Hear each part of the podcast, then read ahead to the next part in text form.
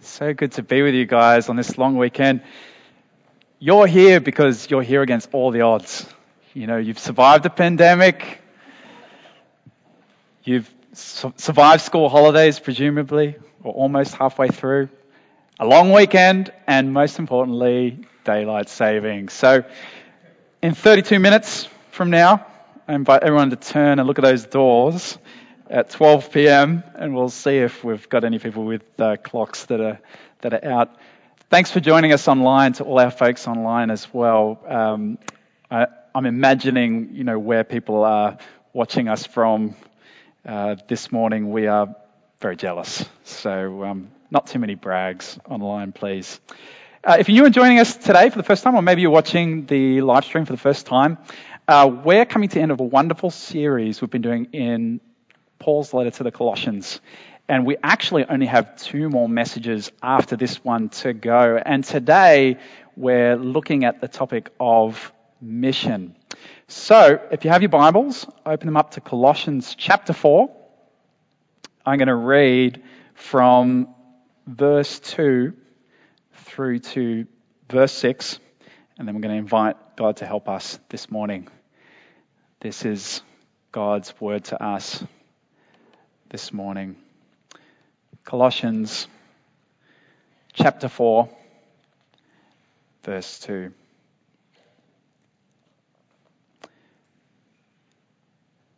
Continue steadfastly in prayer, being watchful in it with thanksgiving.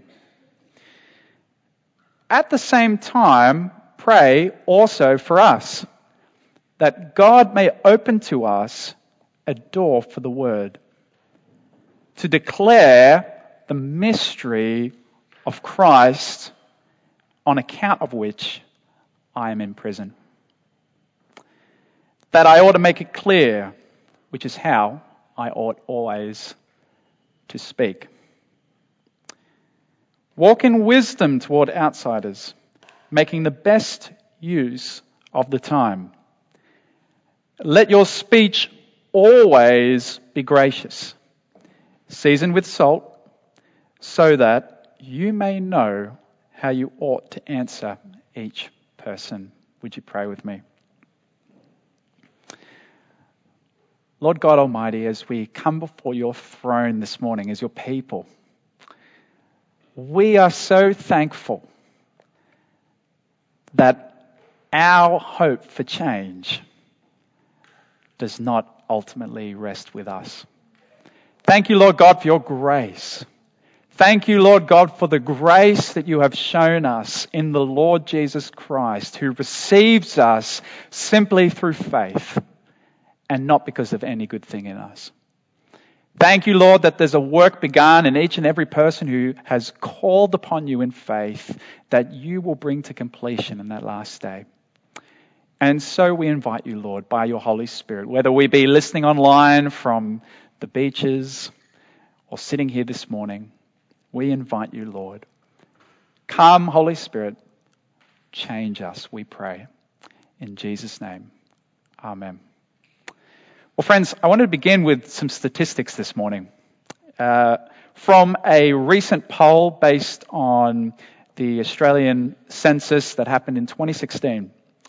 And according to this recent polling, only 7% of Australians describe themselves as actively practicing the Christian faith. Now, for clarification, 7% is across all denominations Catholic, Orthodox, Pentecostal, Protestant. That's everyone together. More, the number of Australians who describe themselves as non religious is growing. In 1911, that number was 0.4%. In 2016, that number is 46%. Australia, our nation, is becoming an increasingly post Christian society. And there's an antagonism towards some of our Christian values. And if you're a follower of the Lord Jesus, you feel it. But here's the thing the result of this is that it's so easy to feel overwhelmed and discouraged about the task of evangelism in our city. You know, if we assume that all of those 7% of people I've talked about before are Christians, are following the Lord Jesus, that means that 93% of people in our city are facing the judgment of God alone without Christ. In a city such as ours in Sydney, that means 500 or 5 million 22,000 people out of 5,400,000 people who don't know Christ. If you take it a bit more narrow to the Hornsby Shire, that means 133,000 out of 142,000 people in our neighbourhood, the Hornsby Shire. Now, if you're feeling discouraged as you consider the rising secularism in our country and the increasing number of people who don't know Christ, I believe this morning God is out to encourage you. You see, God wants us to see some of the implications of the supremacy of Christ in all things upon mission. Just by way of context, if you're new to this series, uh, the letter to Colossae was written by Paul, and Colossae was a new church planted by a man called Epaphras who had answered the call of Christ and returned to his hometown to preach the gospel. And as he preached the gospel, people came to faith, and this very eclectic group of new believers was formed. But Paul, in prison, had heard a report that a new heresy was threatening to take root in this fledgling community. And this teaching had mixed local pagan beliefs with local Jewish beliefs with the Bible, and it was teaching basically that Jesus isn't enough. And so Paul had been helping these Colossians to see that Christ is absolutely everything you could possibly need. He's your maker, sustainer, redeemer. He's God himself who sustains everything in the universe. Christ is supreme over all things and all people everywhere. More, Paul wants them to see that this Christ who reigns supreme has given them new spiritual lives. Paul puts it this way in Colossians chapter 3 verse 1. He says, If then you've been raised with Christ, seek the things that are above, where Christ is seated at the right hand of God. If you've been given new spiritual life through the cross, if you've been joined to Christ, says Paul, your life is to be oriented around the things of God. The focus of your life is meant to be the pursuit of the kingdom of God, the things that matter to Christ. And so Paul writes in Colossians chapter 3 verse 17, he says, and whatever you do in word or deed, do everything in the name of the Lord Jesus, giving thanks to God the Father through him. In the name of the Lord Jesus, we often use that as a kind of Christian catchphrase for prayers, but it really means on behalf of the Lord Jesus. All of our actions, our words are meant to be in service of our new King who rules from above and dwells in our hearts through faith. And so Paul then moves to unpack the implications of the supremacy of Christ for a variety of different areas in the Christian community. The Jesus community is meant to be knit together in love. The community is meant to be marked by thankfulness. Marriages are to be, are to reflect Christ in the church. Children are to be obedient. Parents are not to provoke their children to anger. Workers and bosses are both together meant to work as though they're working for the Lord. But you might be tempted to believe after listening to this list that Paul is only concerned for events that occur within the community in Colossae. That he's only concerned with unity, that he's only concerned with marriages or families or workplaces. But if you're tempted to believe that, you're forgetting who Paul is. Paul is the apostle to the Gentiles. His sole passion in life was the proclamation of the lordship of Christ to the whole world. And so Paul has one final implication of the supremacy of Christ that he wants to pause upon. He wants us to see that the supremacy of Christ has implications that go beyond the Christian community into the lives of those who don't know Christ. If you're taking notes this morning, uh, I've entitled this message, The Supremacy of Christ in Mission. And I've got two points this morning, really two encouragements from Paul for us on mission, written to the Colossians about mission. But really, one hope for us this morning, and that is that the supremacy of Christ in all things would lead us to embrace Christ's mission to seek and save the lost. The supremacy of Christ in all things would lead us to embrace Christ's mission as our own, and that mission to seek and save those who are lost. So, two encouragements. Encouragement number one, just to begin, is to be steadfast in prayer. You know, this week, as I've been thinking about this message, and even before this week, I've been kind of co- contemplating, thinking about a question. And that is, how important do I believe prayer is to the forward progress of God's mission?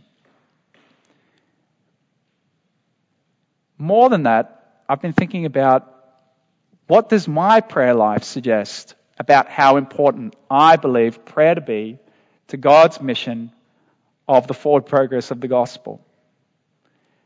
You see, because if Christ is really supreme above all things, prayer is absolutely vital.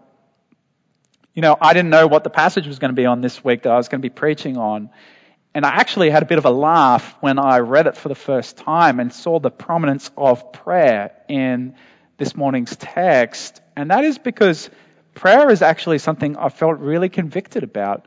Prayerlessness in my life recently. I've been sharing it with the people in my group. I've been sharing it with the guys on the team. And I thought to myself, God is clearly at work to encourage me and encourage us all today about prayer and its importance in mission.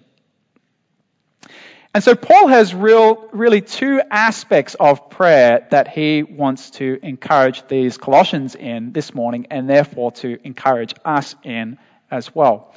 And first of all, it's really to encourage them about the qualities of prayer. And he has three qualities that he wants to put his finger on, and we see these in verse 2 of our passage. Paul says this. He says, continue steadfastly in prayer, being watchful in it with thanksgiving. You see, Paul lists three qualities that are meant to mark our prayers on mission. And the first is to continue steadfastly in prayer. The word here for prayer is actually about petitions, specific requests to God. And Paul is saying he wants them to persist in it. He wants them to be busily engaged in it. He wants them to busy themselves with it. He wants them to be devoted to it, to be devoted to prayer. See, according to Paul, prayer is meant to be a way of life. It's meant to be something we're constantly engaged in. But here's the thing that's not easy. You see, our culture values visible results. It values productivity and efficiency. And so prayer seems like, if we're really honest, often wasting time. You know, we can fall into thinking about prayer as something for those that are kind of pious and super spiritual types or those that are just out of touch. Or even more to begin to think, you know, that's something I'll get to when I have more time. And yet, the time to pray never seems to come. More than that, it's so easy just to give up on prayer. You know, we have this cultural assumption that if something doesn't feel right to me personally, if it feels difficult or uncomfortable, then, then it's probably not for me. Might be for you or the coyotes of the world if you're listening in, brother. But not for me. And yet, Paul implores the Colossians to be steadfast in prayer. His point is prayer requires a real struggle, it requires a fight of faith. Paul puts it this way in Romans chapter 15, verse 30. He says, I appeal to you, brothers, by our Lord Jesus Christ and by the love of the Spirit, to strive together with me in your prayers to God on my behalf. Strive together. Paul says, join in the fight with me. It's a call by Paul to fight alongside him in the battle for the faith via prayer. Tim Keller, in his book uh, on prayer, excellent book, writes it this way. He says, Prayer is always hard work and often agony. We sometimes have to wrestle even in order to pray. When those hours of the day come in which we should be having our prayer sessions with God, it often appears as though everything has entered into a conspiracy to prevent it. We often wrestle in prayer just to concentrate. Your thoughts flit back and forth between God and the many pressing duties that, which await you. While God can and will grant times of peace and tranquility, no Christian outgrows the need to struggle and persevere in prayer.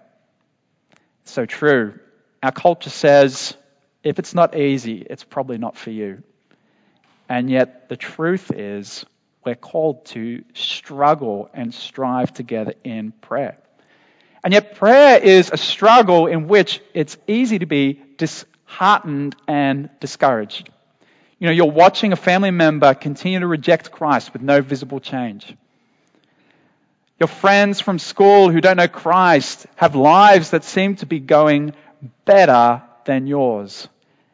And you can begin to believe there's no way they'll be interested in Christ. You watch wider society moving further and further from Christian values with more antagonism towards those that follow. And the fruit is you feel yourself becoming discouraged and even stop praying know, it's because of that temptation that we've made these C4 bookmarks for all of us that have space for four names of people that you're praying for in your life. C4, if you're listening and unfamiliar, stands for four steps towards sharing Christ with someone that all start with C. And at the bottom, I've placed a, a verse from Luke 18, verse 1, where it says of Jesus, and he told them a parable that they might always pray and never lose heart. You see, both the Apostle Paul and the Lord Jesus know that prayer is something that we can be discouraged in, that we can lose heart in. And so Paul says, continue steadfastly. But not just to be steadfast in prayer, that's the first quality, but to be watchful in it as well. Um, Paul says it just like this in verse 2 continue steadfastly in prayer, being watchful in it. That word means literally to stay awake, to be in constant readiness, to be on alert, to be wide awake about prayer. What does that actually mean though? Like, what does it mean? Don't fall asleep while praying. I mean, I'm sure all of us here at various times have fallen asleep while praying. We had a classic instance uh, in our group the other day. If my group members are listening in, you will laugh, where someone fell into a deep sleep on Zoom uh, during prayer time, and we all together said, "Wake up!" Went insert name there, and then I came awake. It was like watching the Wiggles. Um, Paul is actually alluding here to Jesus. Uh, especially Jesus when he asks his disciples to pray in the Garden of Gethsemane. Uh, Mark writes the following of Jesus in Mark chapter 14, verse 38. Jesus said, Watch, it's the same word, and pray that you may not enter into temptation. The spirit indeed is willing, but the flesh is weak. See, Jesus is just about to be betrayed and crucified. His disciples are about to be thrown into chaos. You know, literally moments later, a band of soldiers will come to arrest Jesus, and these disciples will flee for their lives. And they had no idea the immense pressure they were about to be under. They had no idea about the despair they were just about to be tempted to feel. They had no idea the pressure they would feel to betray the Lord Jesus. They just simply had no idea. And here's the thing because they couldn't see the moment they were in, they found themselves tired, drowsy, and they fell asleep. Here's what I've been thinking about this week as I was preparing this message for you guys is how would these disciples have acted differently if they could rightly see what was just about to happen? You know, if they just had some sort of, I don't know, drone footage and they could see Judas with this band of soldiers literally walking up the hill to arrest the Lord Jesus as they were meant to be praying. What if they could just see it? What if they just knew what was about to happen to Jesus and how seemingly all of the people were just about to turn on them? I tell you what, they would have been on their hands and knees crying out for mercy. They would have been praying, Help us, Lord, to be faithful to the end. Don't let us abandon and betray this king. They'd be watchful. Say, hey guys, they're not here yet. We've got a few more moments. Let's pray and ask the Lord to strengthen us some more. And here's what I've been thinking about in light of that. How would our prayers be different if we could see the moment we're in? If we could see that there's a spiritual battle with an enemy that seeks to destroy our brothers and sisters in Christ. If we could see there's a spiritual battle where the enemy seeks to withhold the gospel from our neighbors and blind us to their plight. If we could see that Christ is enthroned on high and the end of the age draws ever increasingly near, and yet we have access before that throne because of the blood of the Lord Jesus. If we could see that the vast majority of those in our community face the wrath of God alone and without Christ and are completely oblivious to the judgment that awaits them, I'll tell you what, friends, if I could see that more clearly, I'd be less consumed with my own little wants and troubles and distractions that pull me away from prayer. And I'd spend more time pleading for those who don't know Christ. You see, Paul wants them not just to be steadfast in prayer, but to be watchful as well, to be alert to the moment that we're in. Lastly, not just steadfast, not just watchful, but lastly, the third quality that Paul wants for these Colossians in their prayers is with thanksgiving. You know, for the last few weeks as a church, we've been talking about thanksgiving, actually. And we've been talking about that to know the Lord Jesus Christ is to know the heart of God is so good. And it's to know that whatever the Lord and His sovereignty chooses to do is always an expression of his wonderful goodness towards his people. You see, thankfulness, it's an expression of faith. Thankfulness chooses to say, God is good, just like he says. And this knowledge leads to trusting surrender to his will and thanksgiving for however he chooses to respond to our prayers. See, Paul lists three qualities that were meant to mark his people's prayers on mission, that they were steadfast, watchful, and with thanksgiving. But not just that, the second aspect of Paul's teaching to them on prayer is about the content of their prayers. And Paul really has two specific requests for their prayers, two prayer points. And we see them in verses 3 and 4. Firstly, in verse 3, Paul says, At the same time, pray also for us, that God may open to us a door for the word to declare the mystery of Christ, on account of which I am in prison. His first prayer point is for an opportunity to declare Christ. You see, normally when we think of an open door, we think of an easy opportunity. You know, I applied for the job and God just opened the door. It's really Christianese for I applied for a job and I got a job, really, is what we mean. And Paul is likely, in this context, in prison in Rome where he's writing this letter. He's likely at this time under house arrest where he's chained to a Roman soldier, a guard, at all times. Now, knowing that, I would kind of expect that Paul would pray for an opportunity to change his situation. That he'd ask for an open door out of prison. But it's not what he says. Paul says, pray for an open door for the word, that I might declare the mystery of Christ. Paul says, not change my situation, but pray that I'd be able to preach Christ to people. See, Paul had such an amazing confidence in the power of the gospel. You know, the way he puts it is so interesting. Open a door for the word. Open a door for the gospel message. It's like he sees the gospel message is alive and moving and growing. It kind of reminds me of uh, when I was growing up, we had a dog called Candy. She was a cross border collie cross Labrador, crazy dog, full of energy. And you'd be outside playing with Candy, patting her, whatever. And then came the challenge of trying to get back inside through our sliding door without her coming in and wrecking the house. And so what you'd do is you'd try to grab her by the collar and you'd just have the sliding door open and you'd push her out and you'd sort of close it a bit on your arm. And then she'd be rushing back and then you'd get your leg and you'd try to push her away and slam the door in the little moment of time that you had in between without slamming the door on your foot. Such was her excitement to get inside. And that's kind of the picture of how Paul sees the gospel.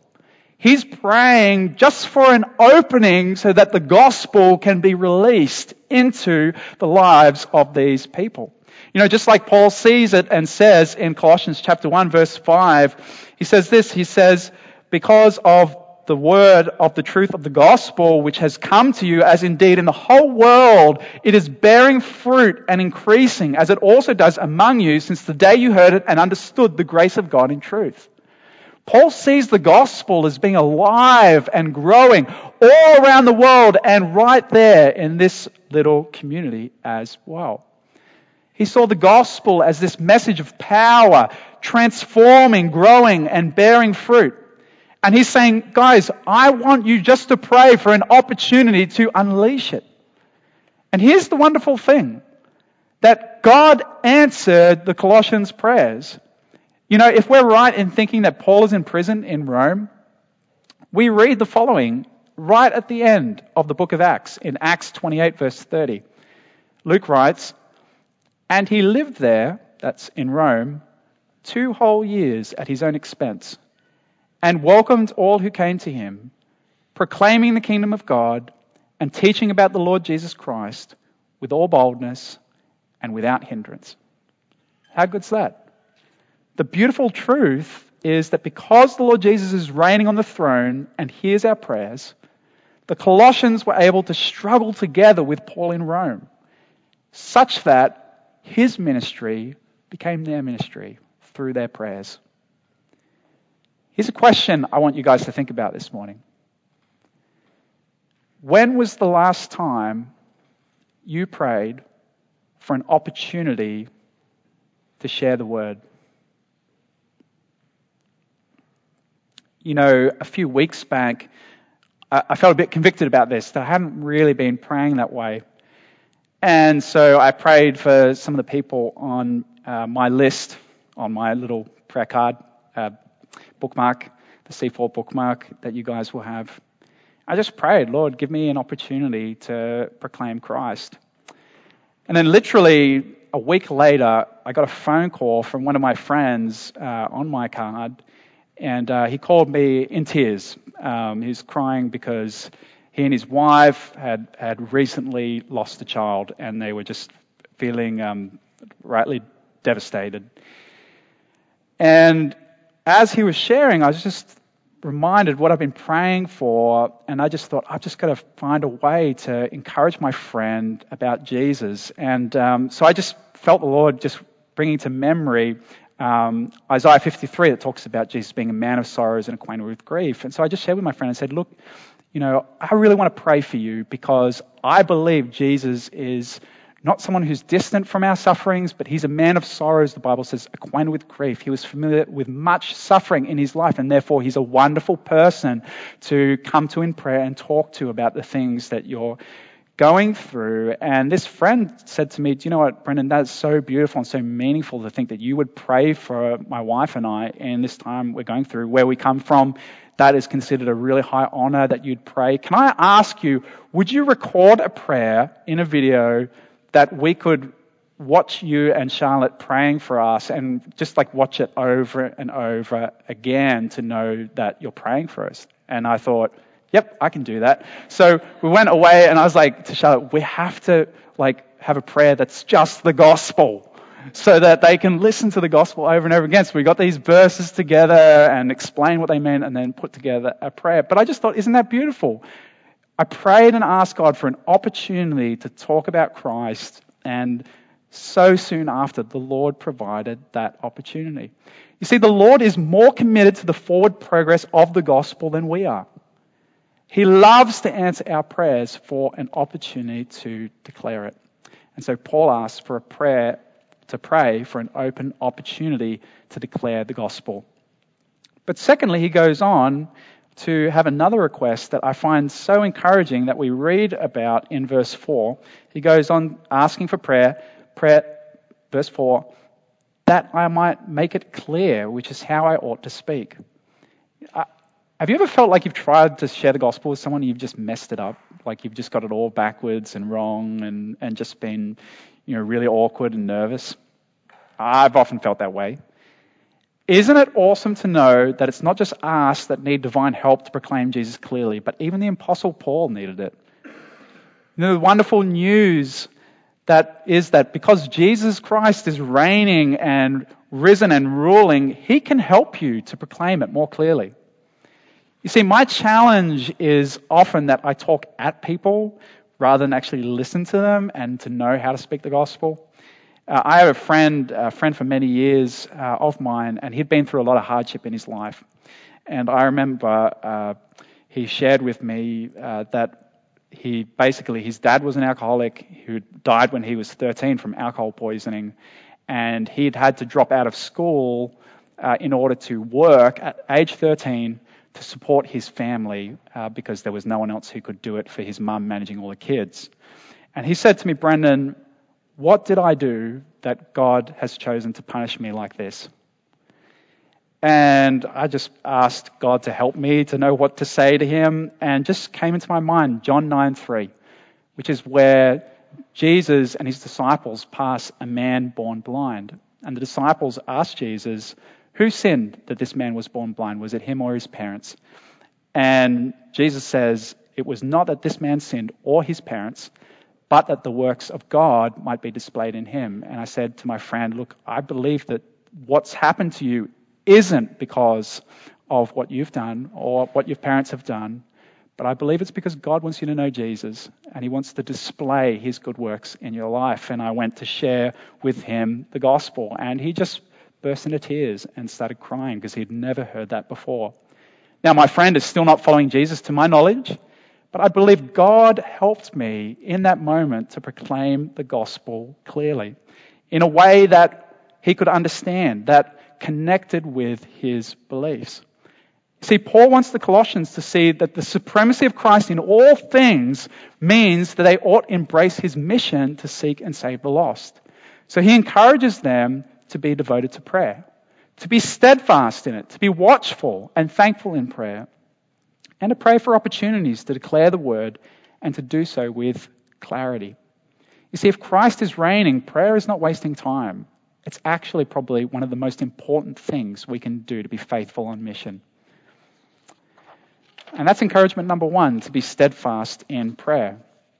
But not just encouragement one, to be steadfast. Encouragement number two, to seize every opportunity for Christ, which we see in verses 5 and 6.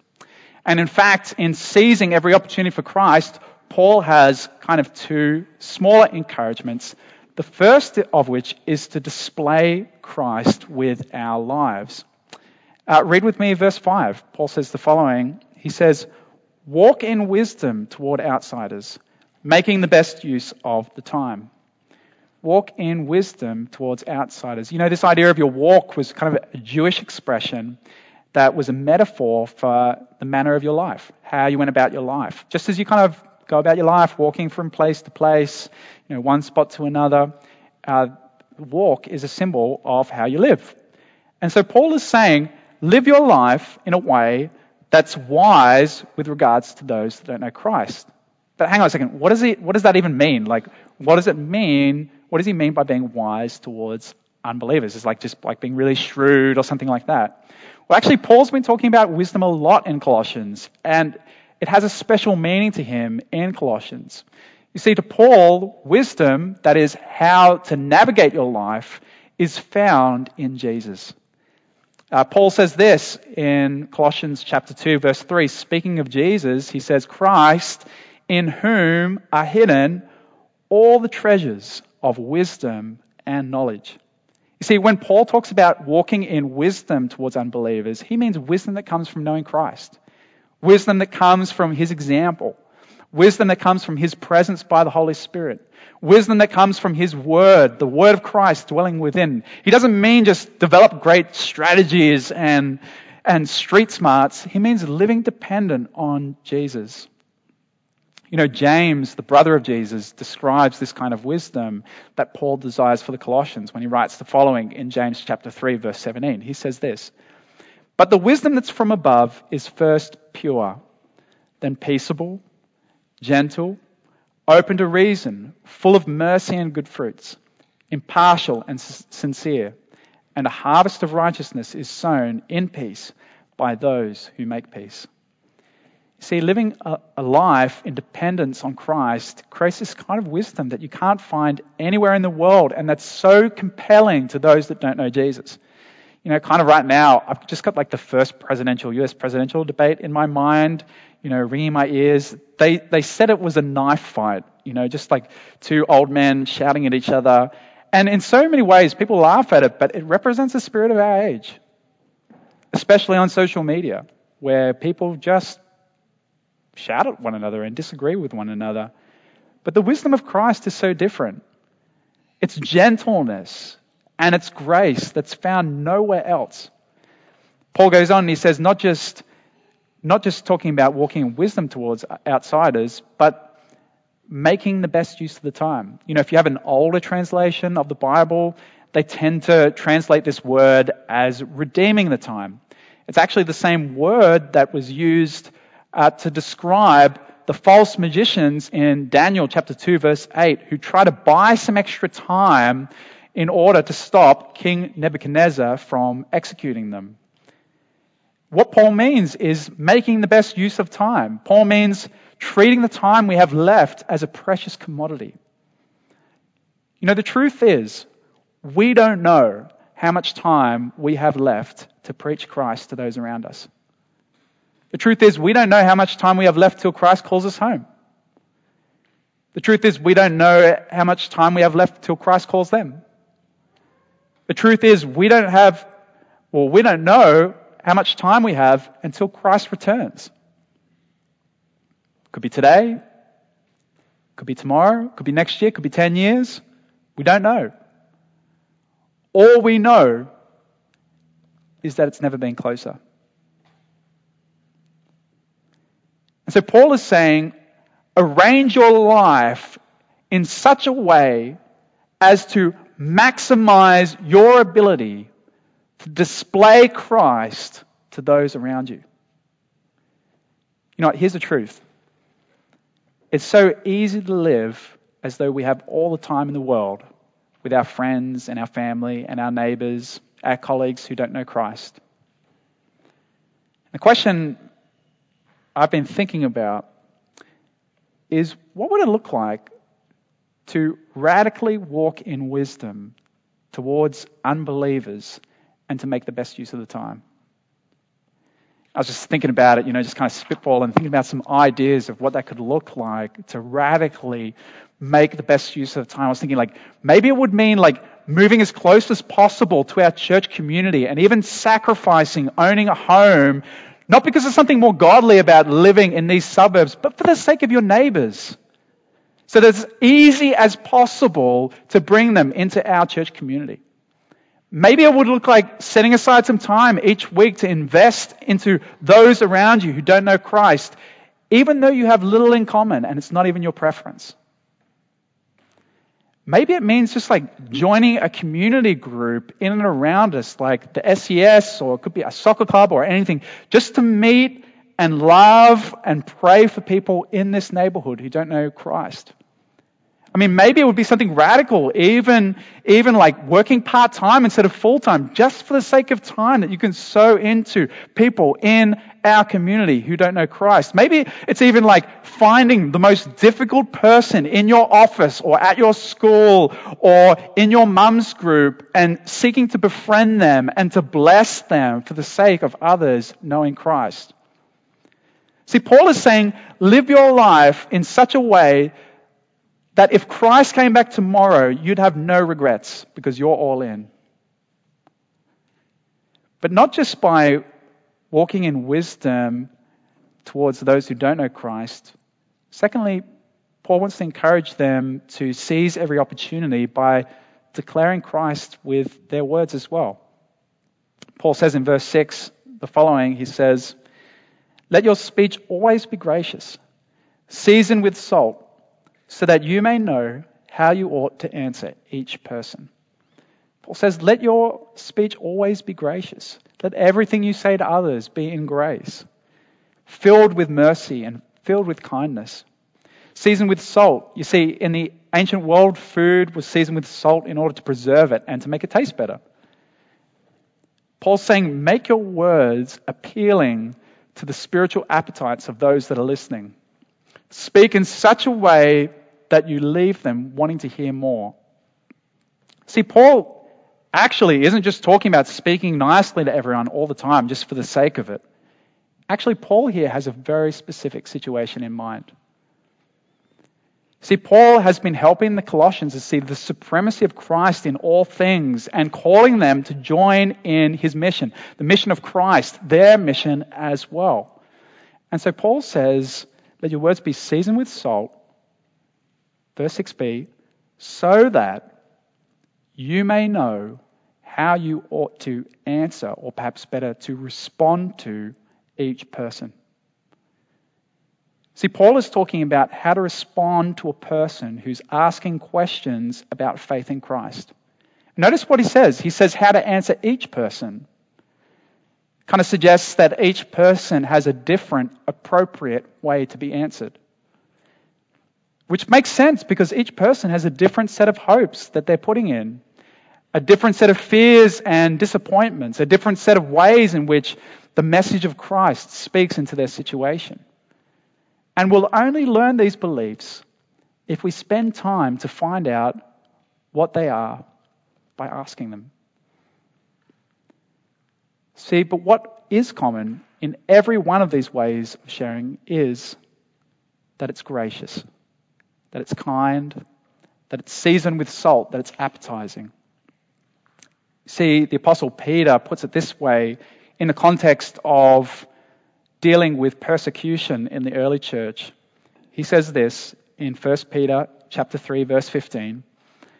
But in your hearts honor Christ the Lord is holy, always being prepared to make a defense to anyone who asks you for a reason for the hope that is in you, yet do it with gentleness and respect. You know what? If you're anything like me, probably after that, you're probably thinking, Brennan, this sounds a bit too much. I mean, I thought it was tough enough just to share the gospel clearly, let alone in some kind of winsome way, with that kind of wisdom. How is that even possible? Well, friends, we've come full circle back to where we started. You know, James puts it so well in James chapter 1, verse 5, when he says this. If any of you lacks wisdom, let him ask God, who gives generously to all without reproach, and it will be given to him. See, we can access the wisdom of Christ simply through prayer, simply through asking God. You know, many of you know I work as a physiotherapist uh, in around our community, visiting people in their homes. And I kind of really care about my clients, and I sort of become good friends with many of my clients. And I was at the home of one of my really beloved um, clients, who's a very elderly man, and his wife. Uh, they all know that I work as a pastor, And his wife asked me uh, one week, she said to me, Brennan, you're not one of those Christians, you know, like those evangelical Christians who believes that I'm going to hell because I don't believe in what you believe, are you? And I kind of went, oh my goodness, okay. I just prayed, Lord, help me to know how to faithfully answer this person. And as I'd been listening to her, like the kind of the subcontext was an experience of rejection she'd felt from uh, another Christian. And just when I asked God to help me to just speak clearly and to do it wisely, just John 14:6 came into my head, and so I said to her, "Look, I believe what Jesus says in John 14:6 when he says, "I am the way, the truth, and the life. No one comes to the Father except through me." I believe that Jesus is the only way, but that doesn't mean I reject you. I still care very much about you and your husband and I really do still count you as friends. And I just believe that God, in that moment, answered my prayer to speak clearly and to do so with gentleness and respect. And that's the beautiful message of the gospel. The beautiful message of the gospel for all of us is that Christ is with us. You know, maybe you're listening online or maybe you're sitting here this morning and you don't know the Lord Jesus. The message of the gospel is that God made everything in this world. He made us, He put the breath that exists in our lungs. He made it all, and He made us to know Him and enjoy Him. And yet we turned our backs on God and we rejected Him. And this world is broken. And for so many of us, we spend our lives trying somehow to make good of them. Even if we don't believe in God, we live our lives so often trying to give purpose and meaning to our lives by the things we do. And if we're honest with ourselves in our quiet moments, we know that we're not the people we should be. We fail to live up to our own expectations, let alone those of a holy and righteous God. And yet, the message of the gospel is that despite our failings, God, filled with love for the people he'd made, sent his son, the Lord Jesus, to suffer in agony a place taking death that we deserved. That through his life and death and simple faith in him, we can come to know God. Not because we're good enough, but because we are not. And that's not just a beautiful message for anyone who doesn't know the Lord Jesus. It's also a beautiful message for us who are called to be on his mission as well. Because the truth is that if Christ is ruling and reigning at the right hand of God, if Christ is working in our lives for salvation, if salvation is all a work of His from beginning to end, if Christ is present in and through the power of the Holy Spirit, His mission is not even ours. We simply get to be a part of it. And more, He is with us and He will help us. Well, friends, living in wealthy post Christian North Shore Sydney, so easy to be discouraged about mission. The rising feeling of antagonism, the 93% of people in our neighborhood at least that are not following Christ. And so Paul is out to encourage us about the supremacy of Christ in mission. To encourage us to be steadfast in prayer, to devote ourselves to prayer for the lost, to have our eyes open to the moment that we're in and hearts filled with thankfulness towards God, to pray for opportunities to declare the gospel and to speak with clarity, and also to encourage us to seize every opportunity, every opportunity to display Christ with our lives as we walk in His wisdom, and to declare Christ with our words as we speak with wisdom and grace. Friends, with the supremacy of Christ in all things, lead us to embrace Christ's mission to seek and save the lost. Would you join with me in praying? Lord Jesus, yet again, as we hear from your word, we're reminded that in so many ways, we're not the people that we ought be. Lord, in so many ways, when it comes to your mission, your work in this world, we forget. and our lives are so easily filled with our own concerns and cares. And yet, Lord, how wonderful to know that you don't leave us like that, Lord. You don't look at us and tisk, tisk, tisk, but you are filled with mercy and compassion and grace. And so you sent Christ to come for us, to redeem us, to wash us afresh, to fill us with your Holy Spirit, and to send us out not because you need us, but because you love us and you want us to experience the joy of being part of your work in the world. Help us to remember that, Lord. Help us to remember Christ on the throne and the plight of those that don't know Him. And help us to be a people constantly on our hands and knees in prayer, asking for your grace and moving towards every person, seizing every opportunity in love to make much of you. And we pray this in Jesus' name. Amen.